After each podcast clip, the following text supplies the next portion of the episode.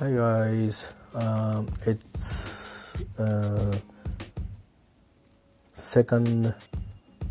November 2019. Uh, today uh, will be held uh, final match of uh, Rugby World Cup 2019 in Japan. Um, today, tonight, um, England versus South Africa. Uh, finally, uh, today is the last day of this uh, World Cup. Um I'm so excited, um, and uh, uh, I don't know uh, which team will will win. Um,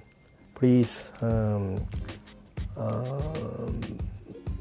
be uh, looking forward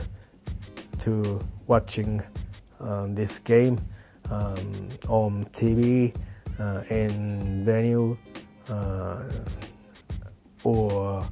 at uh, fan zone or public viewing uh, with other people uh, or your pal. Please enjoy um, this game. I hope so. ということで、えー今日はですねラグビーワールドカップのおー2019年大会のですね、えー最終日であります、えー夜イングランド対南アフリカの決勝が横浜国際総合競技場、えー俗に日産スタジアムでですね行われます、えーなかなかねいろんなあのこの期間中、えー台風が、まあ、期間中というか期間の前もそうですね。えー特に日本というか関東にとっては最初の大会の前に来た、えー9月20日から大会始まってますけども前に来たまあだからキャンプ入ってきた段階ですかね各チームが、えー9月8日9日の台風15号これの爪痕が今でも残っていて、まあ、そこで、まあ、そこから避難生活をずっとされている方が、えー今も続いているというような状況です。そしてあのまあそれから約1ヶ月後ですね。今後10月に入って、えーいろいろありましたが吸ったもんでありましたけども、えー台風19号でしたっけ、が来て、えーまたそれが実はまあそのもうラグビーのどころじゃなくてですね正直あの今だから言いますけどあのもう本当になく川が決壊する、ねえー冠水する下水道があふれるあとにかく、まあ、水の被害が多くてですね、えーそれも広域ですねもう関東だけじゃなくて台風が通ったところ全部みたいな感じで,、えーでそれもあっていま、えーと未だに、あのーまあ、死死者も出たんですよね。えー結果結果で最終どれぐらいになったのか分かんないですけども、えーその試合があった日ですねだけでも80人近くの方が確認されてて行方不明がまだ2 3 0人いてという状況でしたけども多分もっと増えた増えてしまったのかな、えーいう感じでもありますしそれから台風15号で被害を受けたところがまた被害を受けるということなどもありましたね。それから台風19号ではえーとまあ、いわゆる311と言っていて2011年3月11日の東日本大震災、で被害を受けた地域やそれを受けて避難された方や、がまた再びこう被害に遭うというようなケースも、あったように、聞いていますし、まあ、通った地域を見ればそれはそうであありなんという感じで、非常になかなか、あのーそういう意味ではですねその後後だとやっぱりこのうん台風が来てる最中に、まあ、私もいろんなものを買い込んじゃあの、まあ、家族は他のところに避難しちゃったんで私一人でこの家にいましたけどもあの日が明けてからの方がそういう意味では逆に怖かったですよね。その自分がいた時は風がすごくてこう大丈夫かなこの家っていう感じではあったけどもそれ以上に日が明けてえ何が起きちゃったの？っていう光景がねこれ今もう何日も見ちゃったから慣れちゃったんですけど一面水っていう光景ばかりがこうどんどんどんどん映像から出てくるわけですよね。えー、まあそれはいろんなとこをプロットしてるからそういう映像ばっかり見たことになるんですけどでも少なくともそういう場所がたくさんあるっていうのは事実で、あるわけですからあの、いやいやいやいやこれはラグビーの試合どころじゃないよなって正直あの私は思ってましたよそれは。あの試合はね見たいしそれは見たいそれは、えー、ですけどラグビーどころじゃないよなこれある意味なって正直一方でも思っていて複雑な心境ではありましたよね。だからあのあの時っていろんなことがあってなんか中止も何にもなってるしだけどあの試合はあの日本チームとしてのねは別にやんなくたって決勝トーナメントはいけたんだけどもいろんな意味でねなんかそのあの大会のそのまあ、うん、ちょっとこう評価にねほら外にいて台風のこと知らない人からするとあのいろいろ言うでしょ？そういうのもあるからまあでしかも天気はほら良くなっちゃってるわけだから会場付近は。そうするとまあそれは自分たちのミッションとしては開催させるするために頑張るということに、えー、関係者はなるのでね。えー、だからまあミッションをあのしっかり遂行したっていうことに過ぎないんで。だけどまあそういうことででもやっぱりちゃんと日本チームはさすがにあのそこら辺はちゃんとこう日本チーム日本のその、えー、運営塾なんかもちゃんとその被災者に配慮したあまあ態度はねあのちゃんと本当に誠意を、えー、表現するしちょっと試合の意味が今日は違うんだってことをちゃんと,、えーと、みんなでちゃんと共有をしてチーム、スタッフがああるいはもしかしたらあの時に球場というかその会場でね、えーうん、運営していたその試合を運営したっていうよりかはいろんなものを売っていたりとかという人たちも含めてきっとあのそこはきっと理解をしていたんじゃないですかね。もしかしたらうん、あのお父さんお母さんが被害に遭われてた方が中にいて自分はバイトしててなんていう子もいたかもしれないし、えー、ね本当分かんないですよね。あの横浜もあの東京の隣にあってあのだから、えっと、他の地域から来て暮らしてるとかいう人もたくさんいますんでね。私がよそ者であるとと同じように、えっと、他の土地から来た人も多いので、まあ、そんなようなことがあってえー、で、えーと、この間また大雨があってということでね、まあ、その大雨はラグビーの試合に大きくは影響はしなかったからそれシンプルに大雨ってことで困ったなということでね。えっ、ー、とまああのー、そういう話なんですけど、まあ、でもまあ結構そうですね。風風台風水台風に大雨にと、えー、この期間はいろんなことがあのありましたですよね。えー、あのあと他にもいろんいろんななんか事件事故があった気がしますが、うん。えー、そうですね。まあ国際関係でもいろいろありましたよね。なんかこのここに来てね、えー、いろんななんかああんまり良くないことする団体の人があの、ね、なんかあのなんていうか始末されたりとか いろいろありましたしえー、っと UK はえー、っと2回かな？悠々と調整して最終的にまあ期限を決めてそして、えー、総選挙をやることになってと少し動いてきたかなとやっとと。あの何ヶ月かかってんだったんだけど、えー、とかあとは中東の問題では、えーまあ、アメリカがあ少し、えー、珍しく交渉に入っていたり。まあして、いろいろなんかいろんなところでいろんな動きがあったりして、えー、まあ、あとはなんとなくみんなぼんやりしてるうちにあのぼんやりはしてないけど、えー、消費税が10%になっていたりね日本ではね、えー、そんなこともあったこの時期でしたよねだからなんか、うん、基本的にはなんかあんまりいいことがなかった月っちゃ月なんですよね実はね。あのこの期間ね。なんかそういう意味ではだけどこういうイベントがあったことであの本当になんかねあの本当にあの今まで多分経験してきた私サッカーのワールドカップは行かなかったんでテレビで見てるだけだったんですけどオリンピックの記憶はもうないでしょあんまりね。あの昔の人は覚えてるにしても。でその頃よりも日本の国のその何て言うか在り方も変わっているから、えー、それから来る人もねみんな購買力がついてきてるからあのしかもララのラグビーの場合は割とこうお金の自由が利く人たちが来るからね日程もね、えー、だから本当にやっぱり僕が最初に会ったら南アフリカの人たちはこの人たち1ヶ月以上いる気だよなきっとと思ったけど多分そうそうなんだと思うんですよ。決勝まで残るつもりで来てると思うんで 1ヶ月以上休み取ってきて、えー、やれやれとやっとこの日が来たかとこの日のためだけに来たんだぐらいな勢いで来てると思うんで、えー、だってニュージーランドの人だったってね今日11月1日昨日まで試合があったわけだからあそこで出会った人にやっぱり、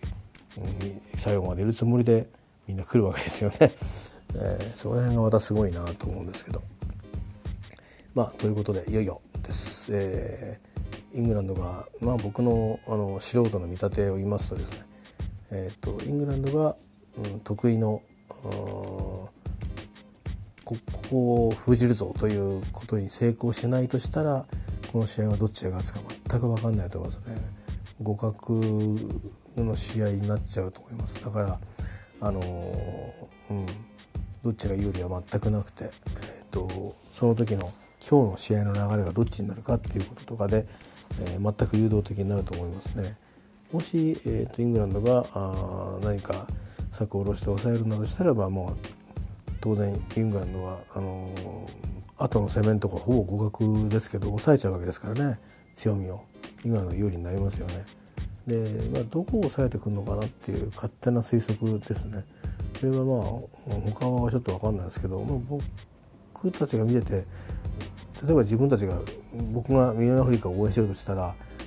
そこを機能不全にさせられたら嫌だなと思うのはスクラムハーフのとこですかねこのチームの場合は。スクラムハーフのコントロールがなんかブレるようなあ形になっていったら嫌だなと思うのとあとまあやっぱサイドですねサイドのウィングの、まあ、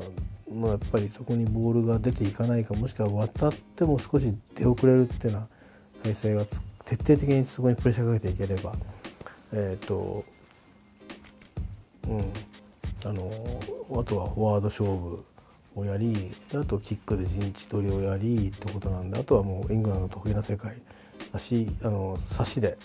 ガチでぶつかれるとこなんで,、えー、でそこであの先方側の戦うその、まあ、司令塔っていうのは他にスタンドオフとかっているのかもしれないんですけどでもまあやっぱりスクラムハーフが南アフリカの場合は鍵を握ってるよなってつくづく思いますんでね。見てると。特にまあキックの面でもそうだしうん守備面でもそうだしそれから展開のさせ方のところでもね、えー、そうですよね、えー、それから攻撃においてもねえー、チャンスメイクをしといて自分でも決めるという。あのそういうちょっと機動力もねあの割と重たいチームじゃないですか試合の運びがサイド以外は。だけどその真ん中にいてねフォワードの後ろからこう決めるみたいなこともするんでなかなか忍者っぽい動きもするんで、えー、だからその機能させられて自身までスクラムハーフごとフォワードがズズズってきちゃう状況はあんま作りたくないわけですよ。できるだけ出て出てこさないようにしたいんですよね。えー、だしボールを蹴り込んできてもそのボールがあの非常にあの正確なキックであるところを崩したいわけですよね。というようなことになるとイングランドが優勝ってことがねちょっとねあるかなと思ってるんですけどね。どうですかね。そしたら日本の UK の人喜んでくれないですかね、えー、ブレグジットで大変ですけど。えー、まああのそんな風にちょっと思って、まあ、どうなるか楽しみですね。とてもワクワクしています。えー、まあ、私自身はね今ちょっと体調も崩したりしていますんで本当はあれですよあの日本戦のスコットランドと同じように、えーと、この試合も行く予定でして、まあ、ラッキーなことにチケット取れたんですよね。えー、なんですけど、まあ、体調悪くなった時にあ多分行けないだろうなと思ったんで、えー、で早めにね行きたい人がいればあの剣を抑えたいだろうなと思ったんで、あのー、結構ちょうど盛り上がってう最初の初戦で日本が勝ったあたりからこの大会は成功するってかな雰囲気になってたんですよね。でだから、あの、いい雰囲気だった。ちょうど僕が具合悪くし始めたのはいい雰囲気になり始めた頃だったんで、えー、でまあ早速諦めてリセールにかけたんですよね。で多分すぐに誰どなたかのものになったみたいなんで、えー、よかったなと思って多分その方はこのまあね成功というふうにあの外からもよく言われてますけどアジアでねこんなにラグビーのあの世界大会が、えー、成功するそれは、まあ、興行収入的なものを含めて、えー、とは思わなかったようなんですよね実際ね。だから批判も結構あったみたいでそういう意味ではあの結果的にはまあうん本命本命みたいなチームからするとちょっとなっていうのはもしかしたらいろいろあるかもしれないですけどね。ボールが滑りやすかったとかその湿気の問題でとかいろいろあるかもしれませんけどまあでもそれは一つ一つがスタディだと思うので今までその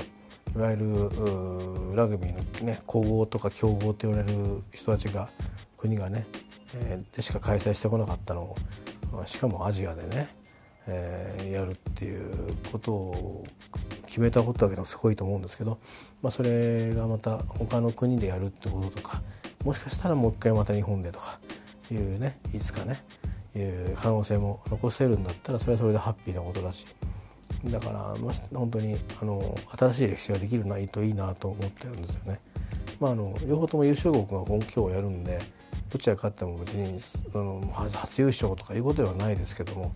まああの多分、えー、ここのところはニュージーランド一強みたいなことになってましたんで結果的にねそんなことはなくて他のチームいっぱい強いんですけど、まあ、今回は、えー、なかなかあのバンバンクロスでっていうか、まあ、イングランドが作戦勝ち、ねえー、作戦勝ちと準備勝ちということで、えー、退けたイングランドとそしてまあ順当に勝ち上がってきたと言っていい南アフリカとがぶつかるということですので、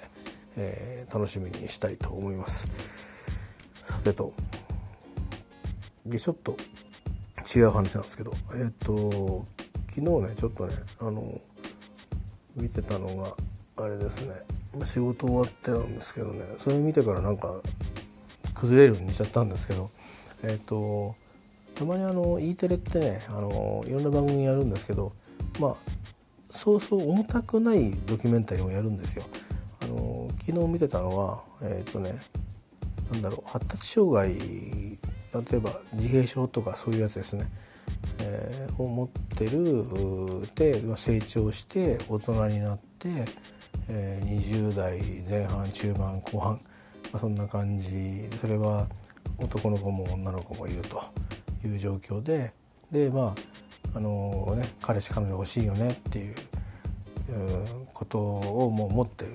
親もそう思ってる。本人もそう思っていると。でだけどデートしたことないしとかっていう時にあのそれのまあ3組のパターンをこうねえーとまあ、ドキュメンタリーとして見せてくれた番組があったんですよ。えー、タイトルかな「恋をしようよ」っていう日本語タイトルがついてましたけどもまさにその通りのタイトルであのでなんかやっぱ驚いたのがあちらにはそういう人たち同士をこうなんていうかマッチングさせるよね特に日本でもあるでしょ？マッチングアプリとかね。あの婚活サイトとかいろいろありますけど。あのまああの私ながら僕は、今使使えないんですけどね。あの 使えないんですけどって変なの使わなくていいんだよね。あの、えーとまあ、そういうのあるじゃないですか。でそのマッチングをその機械でやるわけじゃなくて人がまあ、そういう情報をこうお互い見てあああの子はこういうの好みだったよねっていうんで会う人がいたら、まあ、お見合いのね紹介する人みたいな感じでいい人いるけどどうぞデートしてみるとかっていうことで声がかかってきてで、まあ、よければっていうんで会うっていう。で会ったからって別にね必ずしもいいかどうかそこは2人同士の相性なのでですごくそんなの見てたんですよ。であのまあ結果的になんかこの先につながっていきそうだなっていう人たちが3組のうち2組。で、まあ、最初ででそのそのカップル自体はそこでおしまいっていう感じだったのが1組。ででもなんかそのそれでもねなんかすごく前向きなんですよ。とっても。だって初めてのデートですよ。初めてのデートをしてでいやあのまあねまたいい人と出会ってくださいみたいな感じで別れていくんだけどいろいろ考えてこうまずそのねそこにエントリーをするところからきっと始まってるんでしょうからドキュメントはそこから始まってないんだけどねえー、でその初めてのデートするのにその人たちなりの考え方をいろいろ準備をするわけですよ。で別にそれは例えばその子があのすごく軍事ミリタリーものが好きだとすると初めてのそのデートの時の作戦をこう軍隊のあれの駒の動きでもって考えてみたりとかね、まあ、そうしたりとかそういうそういうでそのだけどいろいろ考えてたんだけど会ってみたら別にお互いがお互いに対してなんか顔とかなんとかが盛り上がらないわけじゃないんですよ。何を話しようかっていうそのがどっちかがこうね過度に緊張しちゃうとこうどっちもナーバスじゃないですか。初めて会うんで。でましてやそういうお互いにえっ、ー、と何て言うのかな。ちょっとそのお互いに変わったところを持ってる変わったっていうのはその個性をねそういう意味のあの、うん、発達障害っていうそういうものを持って会うからあの似てるとは言ってもそういうと違ってるっていうのも理解はしてるしででもそれとは全く関係なく気に入ってもらえるだろうかとか自分が伝えたいことが伝わるだろうかとか私という人間は分かってもらえるだろうかとかいうこう心配も抱えながら、えーとまあ、会う前にいろいろ考えてるわけですよね。で会っていざ話をしてみようって時に思ったよりこういいかいい感じで、えーと、コミュニケーションできたグループカップルとすごくうまく話せるだろうなと思ったんだけど意外とこうナーバスになったまんまになって会話がつながんなかったりとかまあ、なんかそういうのがこうあってですね。でもそれぞれがなんかこう見ててうんなんかとてもこうなんだろう。ああなんか人と人とがこう人と人とが出会いたいと思うことや、えーと、出会ってまあなんかこうなんか話をしたりしてで初めて会って何話そうとかっていうのも含めてあのすごくこう何て言うのかなフレッシュなフレッシュじゃないですかそういうのって。で話をしてでまたそこでまあ終わってしまってもああここういう体験したんだなっていうちょっとほろ苦いと思うんですけど正直。えー、とか、えー、からまあもしそれがこうまた会えませんか？って言ってもちろんみたいな感じの反応が返ってきたら嬉しいじゃないですか。ということとかそれから、まあ、そのあるカップルはえー、もうなかなかねノリノリの ハッピーな男の子がいてですねあのまあ何カ国語もできるような感じであの顔つきはやっぱりちょっとねちょっとあのなんだろうなうん少し少しちょっとなんかあの特徴が少しあるような顔には見えるんですけどでもすごくハッピーなんですよ。とにかく前向きっつうか前向きっつうのは何だろうな、ね、その子のその言う発言とかああこうやってこんなことデートできるのがやったみたいなこう喜ぶ姿をこう見てるだけでこっちがなんかハッピーになっちゃうみたいな感じのすごい明るい子ででその子がまあ何か国語も使えるんですよ なんだか知んないけどギリシャ語からスペイン語からフランス語からイタリア語からなんだかいっぱい使えるんですよね。でほらやっぱそういう能力に長けてる人たちなんですよね。ででなんかその2回目に会った時にもうもうプロポーズのことも考えててででもスペイン語でプロポーズするらしくてですねでなんかこう海がなんか行くんですけど砂浜みたいじゃないですね。なんかこうお城みたいな城壁みたいなところの下になんかこう石小石いっぱいがバーッとあるみたいなところ、ね、が広場広場つまりそんな広くないんだ。のに見てでまあ石からなんか投げたりとかして遊んでてじゃあじゃあなんか飲むも買ってくるからなんていうのは、えー、でコーヒー2つ買ってきてねコーヒーかなんかラテかな。でどうほら買ってきたからっつってまあ好みも一応聞くんだけど、まあ、ラテでも飲むっていうふうにして、まあ、どんどんグイグイ引っ張っていくんですよ。で、まあ、渡してで言いたいことがあるって言ってそれは英語で言うんですけど英語って自分たちの母語ですよねネイティブですから。あのイギリスの番組なんですねあのだからあの British English ですよ基本的には。だしすごくそのそれそれっぽいですあのそれのちょっとおとなしい感じの人たちとそのノリノリの人たちとか混ざってるんですよね。えー、でまあ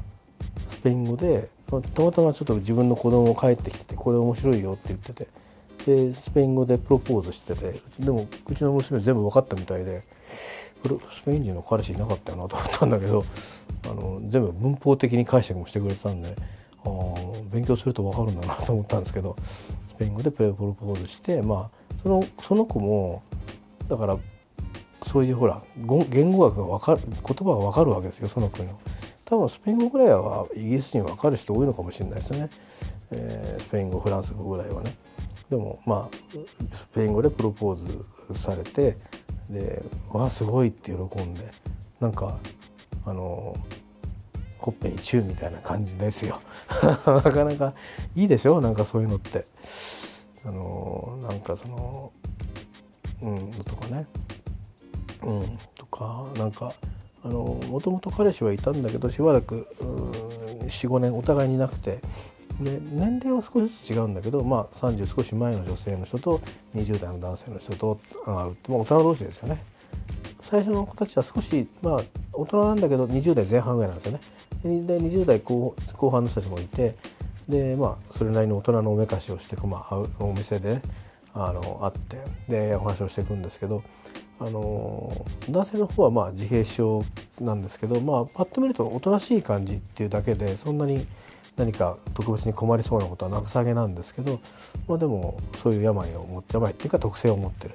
でもう一人の女性の方は結構ハッピーな感じで元気なんですけどもうとにかく自分はもう筋肉隆々でイケメンが好きでだからレオナルド・デカプリオみたいなのが好きでとかなんかいろいろ言ってるんですよね。とにかく夢見がちな感じで。で,、えーと、で実際にあの何ができないかっていうと例えばお店にこうメニューがバーッとほらあの例えば、まあ、スタバでも何でもあのカフェとか行ってもそのこう書いてあるじゃないですかメニューが。でいくらとかって。でであとその説明書きにいろいろ今日のあれはこうだとか何につい何とか2倍にするとどうとかなんとかねあのでそういうの読めないんですって。であとはそのそのお金の感情もそのお金だけを勘定するのはできるんだけどその見ながらいくらとでいくらといくらだからいくらだとかっていうのを見たまんま考えながら聞いてじゃあこっちにしようとかって選ぶのとかもできないっていうような、まあ、あのハンデがねある人らしいんですよ。でそれを相手になんか嫌がられたら嫌だなって思ってるですよね。そこら辺だから違うでしょ？その容姿がとかあるいはそのどうしてこの年で誰も彼氏いないんですか？とかそういう立ち入ったそういう話じゃなくてですよ。メニューのその内容を理解できない。ってことやその何て言うかな？価値価値をその判断するっていう瞬時にができないっていう。でそれをもし気づかれた時にそれで避けられたりしないかっていうことなんかを気にしたりとかしてるんだけど実際にまさにその会って始めた時にまあ、料理をこう、ね、食事をしに行ってるんでかあの、まあ、割とカジュアルっぽいところなんですけど、まあ、魚とか肉だとかあって。でメニューメニューが書いてあってメニューの文字は分かるんですよね。あの分かるんですよ。だけどメニューなるもののあのあの形でもってあの手であのなんか読めというふうにされると分かんなくなっちゃうみたいですね。だからそこで彼は優しかったのはというかもういいいいあのリードだったのがなんとかとなんとかなんとかなんだってって教えてあげて。そうするとあだったら私これにするって。自然にそういうふうにできるという。でそれっていうところがそのバリアがそこでフリーになったことであの、まあ、もっと心を開いていろんな話をして。であのうん。で男性の方から女性の方が結構だから割とこうイケイケなんでっていうかグイグイいける以降なんでまたもう一回次私もしねあの可能性があって会えたら嬉しいなと思うんだけどあなたはもうどう思ってるかしらみたいなこと割と直接的に言うんですよ。いやあのぜひ僕もまたお会いしたいみたいなことを言って最後はハグですよハグしてじゃあまた会いましょうみたいな感じでまあ別れていくんですけどまあすごくとっても、えー、途中うまくいかなかったカップルも嬉しかったんですけど、まあ、それはそれでなんかねほろ苦さがあってあとはそのいきなり2回目でもう告白しちゃうみたいなもうイケイケの男の子のとあと女の子もあの多分ですねえーと、その女の子の方はちょっと多分少しこう首のこの何て言うかな、えーと、顔をまっすぐこうしたとしたら少し曲がってるような感じとかあるんで何か骨格のハンデとかいろいろあるかもしれないんですけどとってもあの可愛らしい女の子であの何て言うかな、うん、そうそうそう。なんだろう。ほらやっぱりあちらの人たちってすごくあの、ね、あの大人っぽいじゃないですか。あのだからあ日本のえっと例えば20代って向こうの人たちからすると中学生ぐらいしか見えないっていうのはイギリス人も同じで若干イギリス人ってとかもうウェルズとかもそうだけど少し日本人に近い感じがしてちょっとこうなんていうかなあの幼めな感じのあのあのなんていうかな名残は顔に残るんですけどやっぱりもう体格だとかそのかあの肌とかの感じとかはやっぱりあのだんだん年になっていくと一気にこう変わっていきますねこっちと開きが。だからこっちの40代ぐらいがあっちの30代ぐらいなとか50代とかっていう感じであの日本人はやっぱ若く見やすいんですよね。アジア人全般と言っていいと思うんですけど。でもその子は20代前半のはずなんだけど日本人の高校生みたいな感じなんだよね。だからそれは僕が日本人だからそう思うんだけど、まあ、逆になんか初々しく思えて2人の成り行きをこう、まあ、見てたんですけど。でその彼女も反応はたくさん語彙がいっぱいある感じではないんですね。あのその彼との間ですよ。そのでなんかどう？って言って彼氏はどう思う？彼のことどう思う？って言うといろいろ喋るからその語彙はあるけど相手とこの会話するカンバセーションする時の語彙はすごく少なくて「あわあなんとかかんとか」っていうか「なんとかって思ってるけどどう?」って言ったら「イエスプリーズ」っていうだけだったりプリーズってすごく幅広いんだなと思ったんですけどね使うあの幅が。まあまあそういうような感じで初々しくて、まあそのね、そこはまあ成功成功とりあえずどうなるか分かんないけども、まあ、うまくいったカップル成立のそれからもう一つのカップルもちょっとこの先期待が持てる感じの、えーね、彼優しいしね、えー、なんか青い目でなかなかハンサム、うん、ハンサムが好きだっていうからあの別にディカプリオには似てなかったけどよかったみたいですよ。えーえー、まあそんな感じで。あのーそういうまあ 3, 3組の話をまあ見てたんですけど、えー、なんか大変になんかですね、まあ、人と人はこうまあ出会うって、まあ、いろんな出会いがありますけど、まあ、シンプルにねシンプルに、えーとまあ、とりあえず、まああの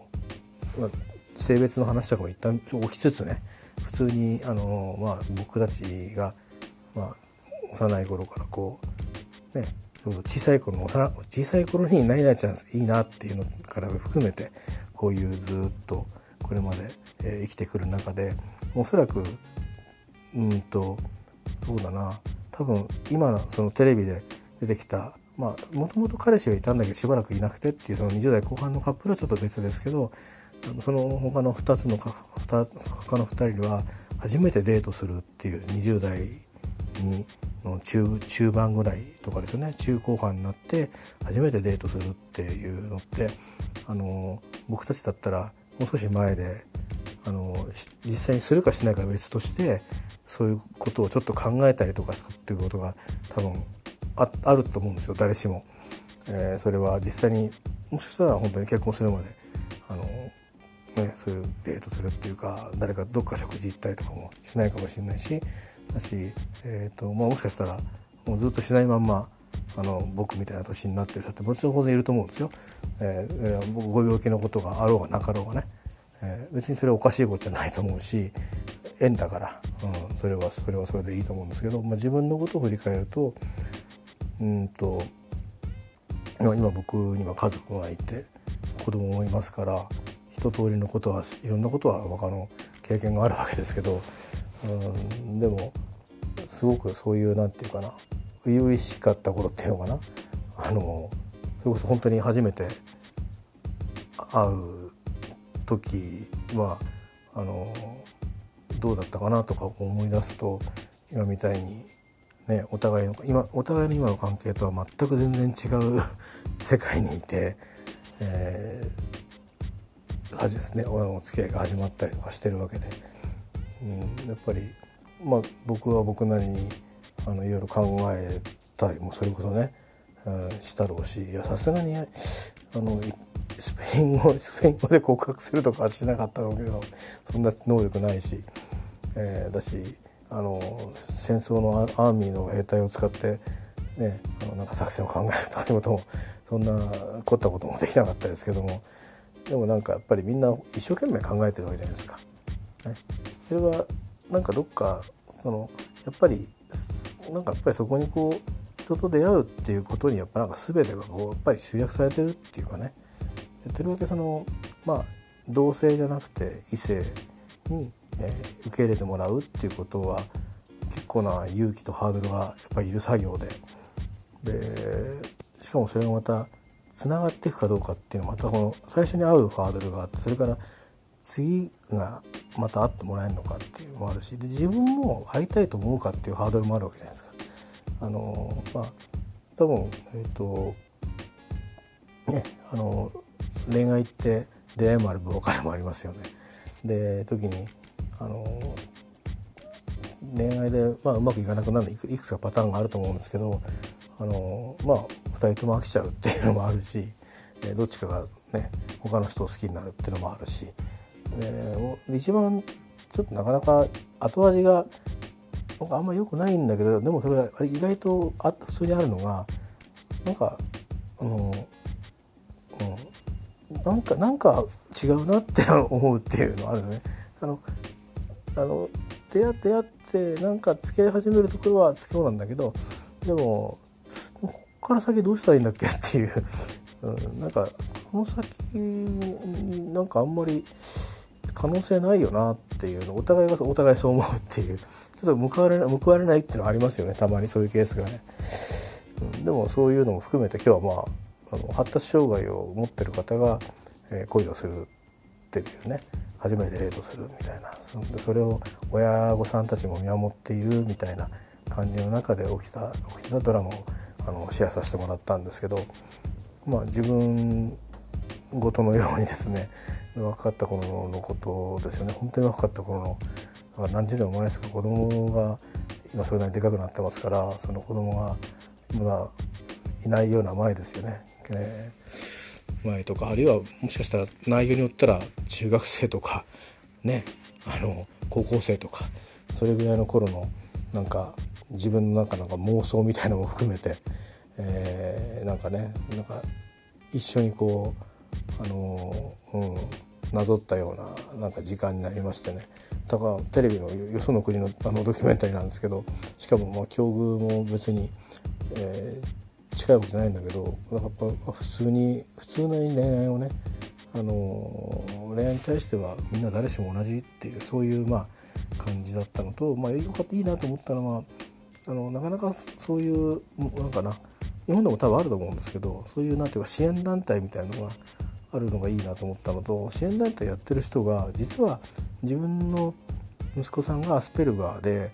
で自分の息子にそういうガールフレンドできたらいいなっていうのがあってで多分まあ他のお友達にも聞いたんでしょうね同じようなお子さんをお持ちのいやそのがあったらパーティーいいよ私の息子もぜひ娘もとかっていうことでコミュニティが形成されたんだと思うんですよ。でそのの人と息子さんと仲良くなった子に違う子を紹介するんですね。まあ、普通に仲良仲いい友達になっただけだったんで。えー、だから逆に言うとそういう何て言うかな日本の子たちよりもすごくその粘着質がちょっと違っていて、まあ、友達としてよかったらそれはそれその場で OK でだけど、うん、そういうお互いにあこうそういう相手としてはどうなんだろうっていうのを別にちゃんと考えられる人たちなんですね。日本の場合だとほらなんか恋人になるために会う場所に行って恋人になれなかったら、まあ、今の婚活とかあれはもっとすごいのかもしれないけどね。あのなんか高収入狙いとか そういうあのはもっと生々しいかもしれないけど。ほらなんかそれでうまくあの話せなかったりしたらなんか落ち込んでねあのとかってあるじゃないですか。多分あると思うんですよ。あのそんなに敬語とばっかりないと思うんでね。逆にそれが目的がそこに集約されてるからこそなんかそうなりがちなんだけどまあいいやっていう感じになれる人たちだっていうのもなんかいいなって思ったんですよね。まあ多分国民性によって若干違うんでしょうけどね UK でそうだってことは他の国はもっと、うん、もっとオープンにできそうな気がしますけど、まあ、まああんまりモラルがないのもあれだからどこまでがいいのかちょっと分かんないですけどねあんまりオープンなのもね困っちゃうしあんまり進行が早いのもどうだろうと思うしねあれなんですがまあそういうような団体は結構あるみたいなんですよ。でいろんな団体があってそういう、まあ、親御さんたちが立ち上げたものもあったり、えー、まあ、ボランティアみたいな感じで、えー、でもありつつでもちゃんとなんかお金とか通ってそうだなっていうところもあってで大概その子たちが送って女の子たちを送って、まあ、紹介するとこまで連れていくっていう感じですね。帰りはどうしてるのかまでテレビでやってなかったですけどでお互いのことをみんなそのその人を介して知ってるだからなんかなんていうのかな？やっぱりお見合いのあの仲立ちみたいな感じのね役目を果たすんですよね。だから多分その全く自分でこう一人でどっかネットで出会うとかっていうんじゃなくてただ誰か間に入ってくれてることの安心感っていうのはちょっとこうあったり相談をしたりとかも多分すると思うんで、えー、そういうのいいんじゃないですかね。まあ、なんかちょっと見てて大変心地の良いドキュメンタリーでしたね。あのまあ、ちょっとほろ苦いケースも中に含まれてたんですけどそれも含めてあの人と人が出会うってことはいいことだなっていうか、まあ、あとは出会い出会いたいなと思うことが尊いなっていうふうに、えーと、僕はなんか思いましたね。あのまあ、特に恋愛っていうのはもう何て言うかもう結構かなりそれのね極みみたいなもんじゃないですか。あのそうじゃない人との出会いっていっぱいねあれもあるしそれはそれでそれでもこうエキサイエキサイトっていうかあのエキサイティングっていうか何て言うのかなあのこうねドキドキするようなことっていっぱいいっぱい出会いがたくさんありますよね。よあの良くも悪くも。でもね恋愛みたいなものとか、まあ、就職もそうかもしれないけども恋愛の方がやっぱりダイレクトかな。あの自分をこう見てもらうこと受け入れてもらうこと。で、えー、だんだんねお付き合いなりなんなり時間を一緒に過ごす時間が増えるに従って良くも悪くもいろんなことがこうお互いさらけ出されていくっていう中でそれでも一緒にいるとか、まあ、いないとか いうこともあるかもしれませんけど、ね、いろんなこと起きるわけですよ。だんだんだんだん深深くなっていて最初の頃の初々しさっていうのはなかなかずっと続いていく人たちもいればそうでない、えー、ね、場合もあの、まあ、僕なんかそうかもしれないけどあのあるけどもでも立ち返ってみると、まあ、今そのお互いが同じ立場目線にはね立てないかもしれないけど僕自体はあのなんかちょっと自分自身の気持ちはちょっとなんとなくリフレッシュできたかなっていうかリフレッシュっていうのは、えーと、体がどうやって頭はね脳をねあのまあなんていうかなあの今こうしていることっていうことがまあ、うんまあ、奇跡だよなやっぱりっていうふうにちょっと思いましたね。まあ、だから思ったからといって別にあの家族の中での関係は何もきっと変わらないと思うので あのそこはそこでもうなんかあのなんかもうねなんか慣れきった 世界に、えー、なっていて、えーまあ、いろいろあの文句を言われたり言,、ね、言われたりか あの言うことはあんまないんだなあのそういうことになっちゃうんであれなんですがでもそういうことを含みで、えーと、なんかやっぱりいいもんだなと思ったのとまあ可愛らしかったですねすごくね。なんか、うん、次どうなるんだろうこの子たちってちょっと思ったりして。そのその後のことは別にしあの知る知る権利はないんだけどなんかどうなるのかちょっと知りたいなって思ったりして見てましたね。えー、なんかハッピーなことになるといいなって思ったりして。なんか本当に自分のなんかあのよくねよく知ってる仲間がすごく楽しそうにあの話してくれてるみたいな感じな、ね、雰囲気であの番組を、え見終わった感じです。まあ、それであの結局その番組見て 寝落ちしちゃってやっぱくたびれてんですよね。えっ、ー、と今週も途中用事で1日休んでるんで4日でしか働いてないんで計12日だから1日1年として12年しか経ってないんですけども相変わらずね今日はそう思う今日はもろもろあってあの僕の仕事はそんなに多くなかったんで午前中だけで、あの月いっぺんの仕事をやったぐらいで、まあ、あとはまあパトロールには行きましたけどね、うん、なんか無事にやってるのかぐらいな感じのありましたけど、まあ、あとはだからそうですね、えー、昨日は昨日は少しねなんか会議とかもあったりとかしてあんまり普段会議を出ない人だったんですけど、まあ、ががっつりこう会議っつってもまあもうもうこれぐらいになってくればねもう大人の会話ですからね、えー、もうあの もう担当直入なもう話をするってだけなんでそんなにあの形式ばってどうのこうじゃないんで本音で話すだけなんで別に。いいんですけどね。その辺は、まあ、人生経験があの今のこの状態の悪さをいろいろ助けてくれるんで、えー、あの他のことがいろいろ助けになってるなと思うんですけど。今日は割とそうですね。今日は割とそうだな、うん、そんなになんか疲れるっていうこともなかったんですけど。うん。まあでもやっぱり何ですかね。週末だから 週末だから一日行ってる日が多少少なくてもくたびれてくるのが出てくるんですかね。分かんないですけど、えーまあ、とにかく前の職場の方がいろんな役割をいろんなことでやってたんですけどえっ、とだしいろんなことを勉強してたしですよ本当に。今なんか何にもしてないですよ本当。あのいや仕事は仕事でしてたことはしてますけど例えば電車の中で英語勉強するわけでもなければね、え、何もし何もしてないですからね。何もしてないんですけど何もしてないからくたびれるんですかね。ちょっと分かんないですけど、まあ、体調悪いっつうのは、うん、本当のとこでしょうけど、まあ、でも本当にやっぱりくたびれますね。これ月が変わったんでどうなのかな。秋季節の変わり目とも重なったのかなって気がするんでね。空気入れ替わりましたもんね。ちょっとまあ少し11月になってもうちょっともう少しまた調子が戻っていくといいなと思うんですけど、えー、ちょっと分かんないですねそこはね。うん、仕事調子の疲れ食べてることと調子のことともなんか関係がないような気もしてなんかそういう、まあ、言ったようにその窓が 少ないっていう。今日もやっぱり見たんですけどやっぱ窓少ないんだよね。窓少ないそれかなとか。もしかして空気薄いのかなと思うけどそういう気もしないしあんまり。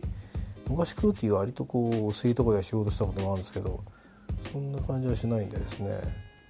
今日も知り合いに会ったりして喋ったりして、まあ、そういうのは普通に普通にしてんですよね。別に肌から見たらどこが元気がないんだろうこいつっていう感じだったりして。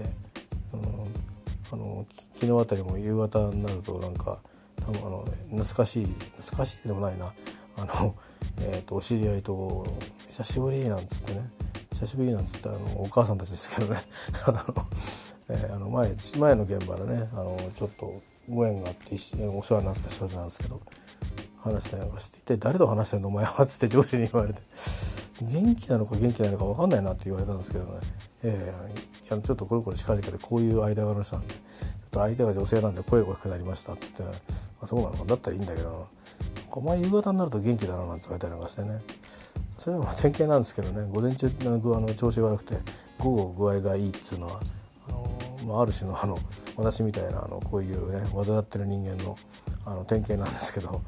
えーまあまあでも一般的にはそうですよねみんなね。やっぱ午前中からいきなり飛ばしてる人って午後どこまで行っちゃうのかっていう、ね、一日中早い人いますけどねたまにね、えー、まああのそれはそれで羨ましいことなんですけども、えー、まあそんな感じで、えーまあ、プライベートの方はあの、あんまり変わんないですね。本当に変わんないです。えー、まああんまり、えー、インフルエンザのこともあるんでね、えー、13月でとりあえず休みと取っとかなきゃいけないんでもうあんまり休めないんでですね11月12月は一度も休まないで、えーと、生ききらないとちょっとまずいぞという感じかなというね、えー、3日ほど余計に取れるんですけどねなんか診断書が必要だっつうんで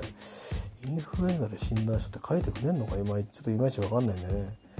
えー、どっかに一回電話で聞こうかなと思ってるんですけどね。それがあるともう少しあの余裕が持てるんですけど。えー、まあまあ。どっちにしてもまあ、うん。まあ、コンスタントに毎日行ってる方が疲れ方も少なくなるとは思うんで、まあ、コンスタントにね行った方がいいんでしょうね。年末にも来ますしね。年末はあっという間に来ちゃうでしょうね多分。まああの本来だと、あのこの時期はですねあの忙しい仕事を終えてから移動してきてるのでえーと、年末のところの今度あの日数が少ない中で、えー、ぐわっとやる仕事をやらなくなるんでそれが初めての初めてなんですよねだから今までそういうふうにしてこう定期的にこうプレッシャーがガッガッガッとかかったところはかってこなくなるところなのでちょっとギアのかけ方をね考えないといけないなと思うんですよね。あの今まではそのローギアに入れたりハイに入れたりってしながらやってたんですけどうんと多分基本的にハイに入れる必要はないと思うのでまあサードぐらいで、えー、コロコロコロコロコロっと動いてるっていううんとかね、えー、そういうようなちょっとコントロールの仕方が多分違うと思うんでだからその季節感を体で覚えなくちゃいけないなと。うん、それがまあうん僕の場合は隠れたミッションかなと思ってますけどねあとは私のもう想像を超えたところで起きた起きてくることに対処していくっていうのはミッションなので、あのー、だからやっぱりいがいなきゃいけないですよね。えー、それをなんとなく確認したかなという感じなのでだからまあ食事の時間も含めて常にショーアップしとくっていうことはまあ、あの、自分いろんな言い方があっていいと思うんで別にいなくたっていいんですけどね。普通に休憩取りゃいいんですけど。でもなるべくそういうふうにしておく方がまあ僕的にはあの、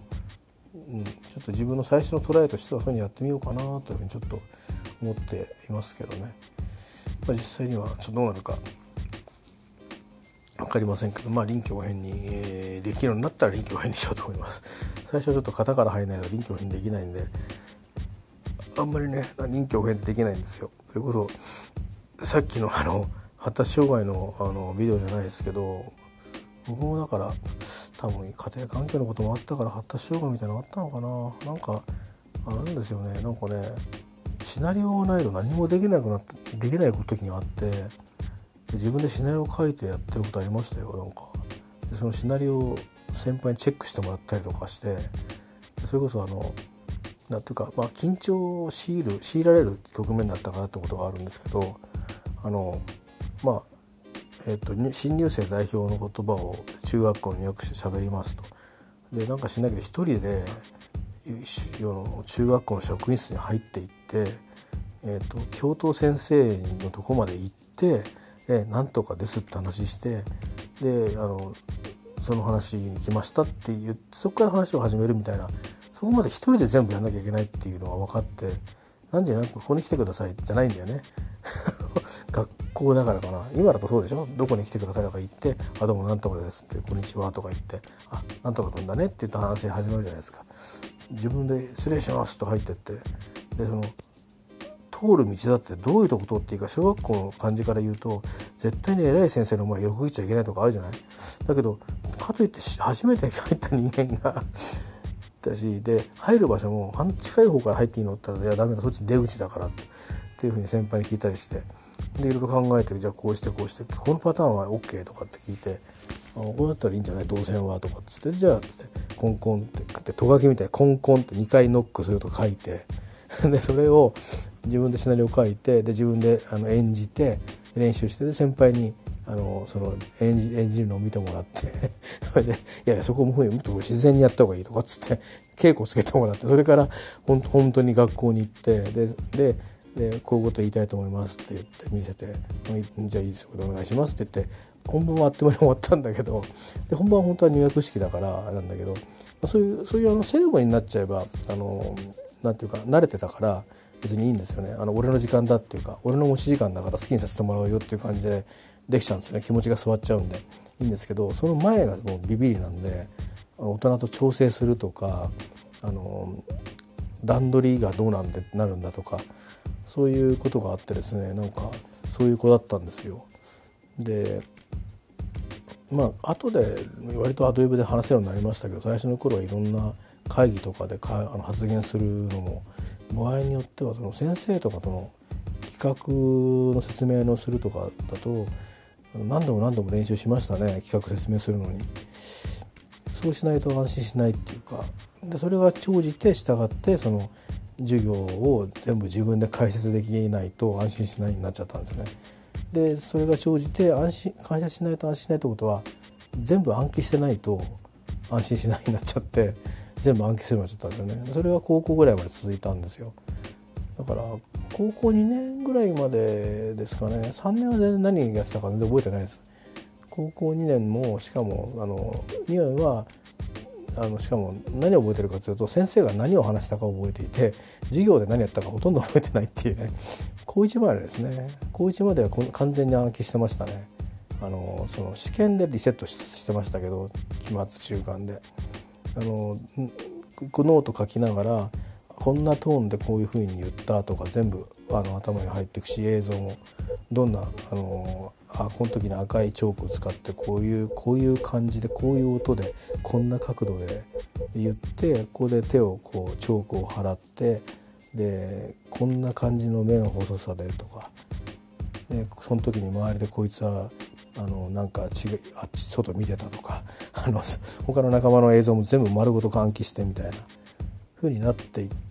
くんですけどそれもちょっと変ですよね。僕もちょっとなんか親がそれに気づかなかっただけで私周りもそれを変だっていうふうに変というか変わってるって言われなかっただけで僕も十分なんか変わってたのかもしれないですね。でも残念ながら私が見た番組の子たちのように初々しい何かっていうのはあったかなっていうとちょっとあのにわかに思い出せない感じですかね。えー、まあ一例だけあったかないかっていうのはありますけどね。でもそれもそういう恋だのなんだのではなかった感じかな。お友達っていう感じで、まあ、でもそういう意味じゃなんか僕的には今の僕的には自然なのかな。なんか変にそういうものが絡まないっていうのか。話すことの方が好きなんで話っていうか話をまあよくあの話を言うだけで聞かないって言われること多いんですけども、うん、まあさすがにこの年になると聞くこともあの相手が何を言って言いたいのかっていうのを聞くのが楽しかったりするので、うん、っていうか相手の相手の話で話をするっていうのが好きだったりするのであのそういう意味ではなんかそうですね。今としたら多分当時は多分僕はもっと違う感じになりたかったなと思うんですけど、うん、あの相手の人の方が大人だったから多分そういうことがなかったんでしょうね。うんまあ、そんなこともありましたけどえー、まあまあ、あのー、何の話したんだっけなよくわかんないけども、えー、とにかく、えーとまあ、今日はワールドカップですよ あのいよいよ最後ですから。えーと、私の方は今日は今日いろいろ用事がありますけど、まあ、結果的には今日実は3連休なんですよね。ここから、えー、何にも予定がないのでワールドカップ終わったらもう泥のように寝てあのちゃんとリフ本当にあのこれは本当に体のリフレッシュをしたいなと思います。であとこれからもねあのちょっと午後用事があるんですけど、えー、少しなんか目覚めてきちゃったけど喋ってたら眠いので むちゃくちゃ。ちょっとこれ寝たいなと思います、えー、そんな感じですね、皆さんもよかったらラグビーぜひあの楽しんでいただければと思います。